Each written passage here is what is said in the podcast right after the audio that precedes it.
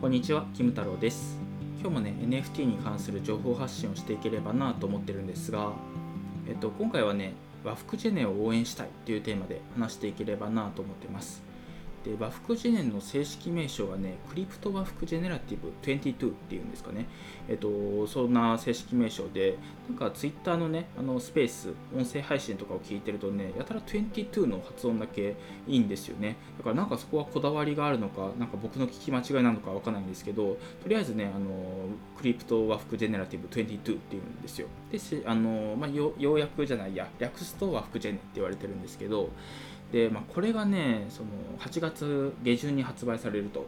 で応援したいと思ってるのでねちょっとその話ができればなと思ってます。で私もね結構何十種類かあの NFT アートジェネラティブアートっていうのをね見てきてなんかどういうあの NFT アートが成功しそうとかなんかこれはね厳しそうだなとかなんかそういうのはねなんとなく分かるようになってきたんですけどもうこれは激アツですね。この和服ジェネはねすごい応援したいなと思う要素がねたくさんあるんですよ。だからその辺りをねちょっと話していければなと思ってます。で一番ねその応援したいなと思ったところがその運営さんのねその NFT アートへの向き合い方とかなんか考え方とかあとはそのジェネラティブアートっていうのをね和服ジェネっていうのをどういうふうに進めていきたいかっていうその辺りのね考え方みたいなところがねすごく好きなんですよね。からまあ要は惚れたんですよね。なんかその辺りの部分をねまず話せればなと思うんですけどえっとまあ、和服ジェネって、まあ、和服さんっていう、まあ、クリエイターの方とあとソロさんっていうセールス担当の方があのいるかなと思っていてでソロさんが基本的にはそのツイッターのスペースとかでね AMA やったりとか、まあ、質問に対して回答していったりとかなんかこういうふうにねあのプロジェクトを進めていきますよみたいな発信をしてるんですけどでソロさんのねなんかいいところというかすごく好きだなと思ったところがそのやっぱり NFT アートのクリエイターの方をねものすごくリスペクトしていてでその人たちがちゃんと日の目を浴びるようにというかちゃんと NFT アートのクリエイターの方が報われるようにあのプロジェクトを進めているっていうところがねすごくいいなと思っていてでやっぱり NFT アートってすごく進化が早いからなんだろうな、まあ、NFT アートのねその絵の部分とかも、まあ、大事なんだけれどもやっぱりコミュニティだよねとかマーケティングだよねとか、まあ、NFT アートのね売った後の展開だよねとかなんかそういうところがねすごくスポットが当てられるというか、まあ、絵も大事だけど、まあ、絵はなんかその優先順位としてそんな高くないよねみたいなことをね言う人もいるんですよ。それがねちょっと僕の中では引っかかっていてやっぱり NFT アートってもともとはねそのクリエイターの方が報われるようにというか、まあ、アーティストの方が作った作品っていうのが NFT の機能を使ってもっと魅力を引き出していったりとかアートの魅力を引き出していったりとかあとはその、まあ、NFT の機能を使って今までになかった収益源を得られるようになってクリエイターの方が報われるようになるとかなんかそういうところがね魅力だったはずなんですけどなんかその NFT の機能が進化しすぎてもうなんかアートという形をとった別の何かというかなんか多機能チケットみたいな感じになってきてるんですよね。で別にそれはそれでね NFT アートとしてすごい成長だなと思うしいいとは思うんですけどとは言いつつもねやっぱり NFT アートのクリエイターの方がもっとスポットが当たるというかもっと注目されるようなあの報われるような仕組みにねあのなっていかないとというかそういう方向性もね残していかないといけないなっていうのをねなんか頭の片隅ですごく思ってたんですよ。でそんな時にですよ和服ジェネっていうのが出るらしいとソロさんがねそのツイッターのスペース音声配信をしていてでなんかこんなプロジェクトですとこんな思いでやってますみたいなそういうことを話されていてで結構そのいろんなところから節々からね和服さんへのリスペクトだったりとかなんかこのプロジェクトのねその向き合い方とか NFT への向き合い方みたいなそういうところがねすごくクリエイターファーストで、まあ、クリエイターさんが報われてほしいっていうなんかそういうところがねとてもなんか感じられたんですよね。だからすごく応援したいなって思ったってていうところがあります。でその後にね私も和服さんとかねあのそういうところの、まあ、ツイッターだったりとかノートとかを見始めてでやっぱりね和服さんもねいいんですよ。その和服さんのね文章がすごく好きでなんだ嘘がない感じがするんですよね。だからすごくいろんなところで悩まれていてですごく NFT アートっていうところにねあの誠実に向き合っていてでとても繊細なんですよ、まあ、いろんなところを考えて感じてで、まあ、NFT アートに向き合われてるっていうのがねとてもあのストレートに文章になっているというかそこがねすごく良かったんですよね。なんか Web3 な感じだなというかなんかよくわかんないですけどすごくその自分のね利益 NFT ばっかりをねやって稼いでやろうみたいななんかそういう感じではなくって自分もまあ稼ぎたいんだけれどもそのもっと NFT 業界に貢献したいなとかなんか自分がすごくどうやったら関われるのかなみたいなすごく悩みながらねその NFT アートに向き合ってる感じがねとてもなんか好きでなんかそこもね応援したいなと思ったんですよね。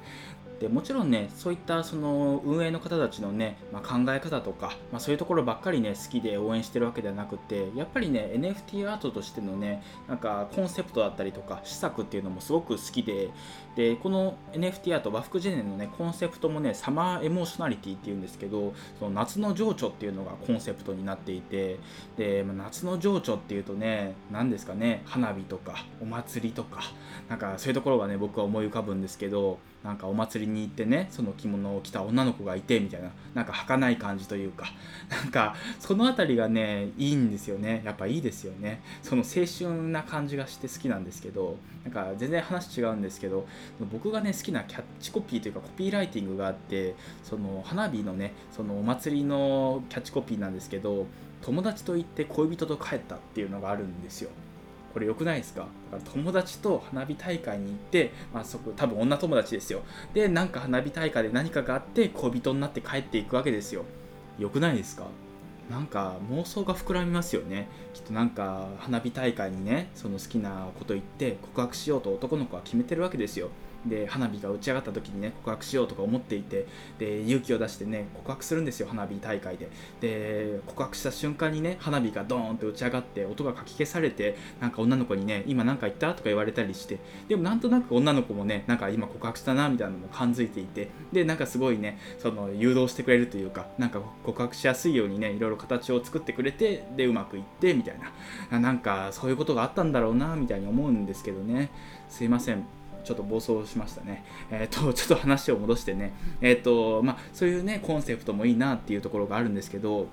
でもね、これで終わんないんですよ。その和服ジェネっていうのがね、その1万体発行されるんだけれども、なんかその1万体ね、全部夏のテーマなんですよ。なんですけど、ただそこで終わりではないらしいと。なんかどうやらね、次の施策を考えているらしくって、まだ確定事項ではないのでね、なんかしっかりとは言ってないんですけど、なんか秋のね、あの着物とか、冬の着物のね、和服ジェネのシリーズもね、これから考えているらしくって、でそれがね、その1万点発行して、なんか1万1000体、1万万2000体って増やしていくわけではなくてその1万点の中でその夏の着物の和服ジェネがなんかどうやらその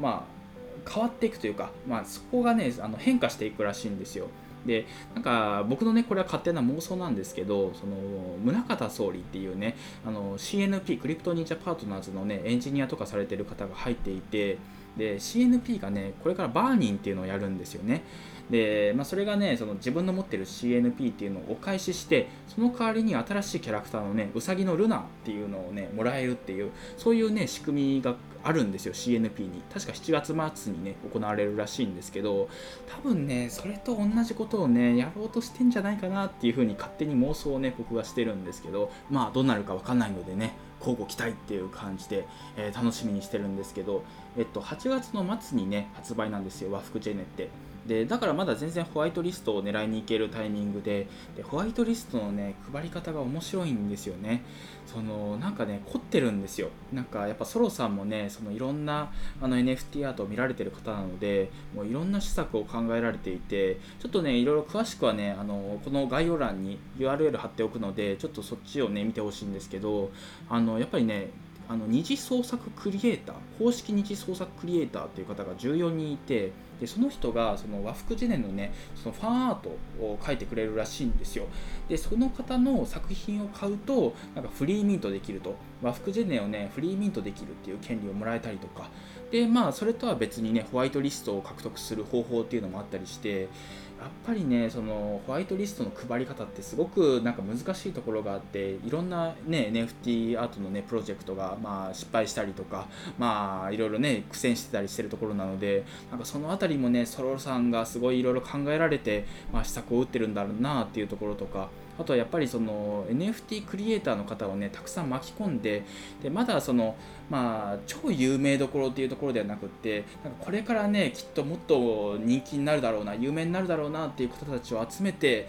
その一つのプロジェクトをきっかけにいろんな NFT アートのクリエイターがあの日の目を浴びるといいなというか人気になるといいなっていうそういうね配慮もね、まあ、ここから感じるところがあるんですよね。だからすごく素敵だなと思いながらちょっと僕もね狙えるもんなら狙いたいなと思いながらちょっとあの和服ジェネのねファンアートを狙ってるんですけど、まあ、まだね全然発売もされてないのでちょっとね皆さんもこれを聞いてる人がいたらね一緒に頑張りましょう狙いましょうっていう感じですね。だから本当にねこれから発売だしで1万点ねその作品も出るらしいのででしかも安いんですよ。0.001イーサホワイトリスト持ってる人が0.001イーサでパブリックセールが0.003イーサとかそこら辺だったと思うのでだから本当に数百円ですよ。で、ガス代入れてもね、1000円ちょっと超えるかどうかなぐらいな感じだと思うので、ちょっとぜひね、皆さんも、あの、きっとね、手に入れられるタイミングが何回かあると思うので、ちょっと一緒に頑張って狙っていきましょう、応援していきましょうっていうところですね。というわけで、今回は以上なんですが、今回は和服ジェネを応援したいというテーマで話してきました。でまあ僕もねそんなにそのフォロワーが多いとかそういう感じでもないし、まあ、話もね、まあ、超うまいわけでもないしっていう感じなのでどれくらいねその和服ジェネの力に慣れてるかわからないですけどまあ微力ながらねあの放送をさせていただきました。もしねこれを聞いてる人でねなんか和服ジェネちょっと興味持ったとかなんか応援したくなったっていう人がね一人でも増えたら嬉しいなと思ってます。というわけで今回は以上です。ありがとうございました。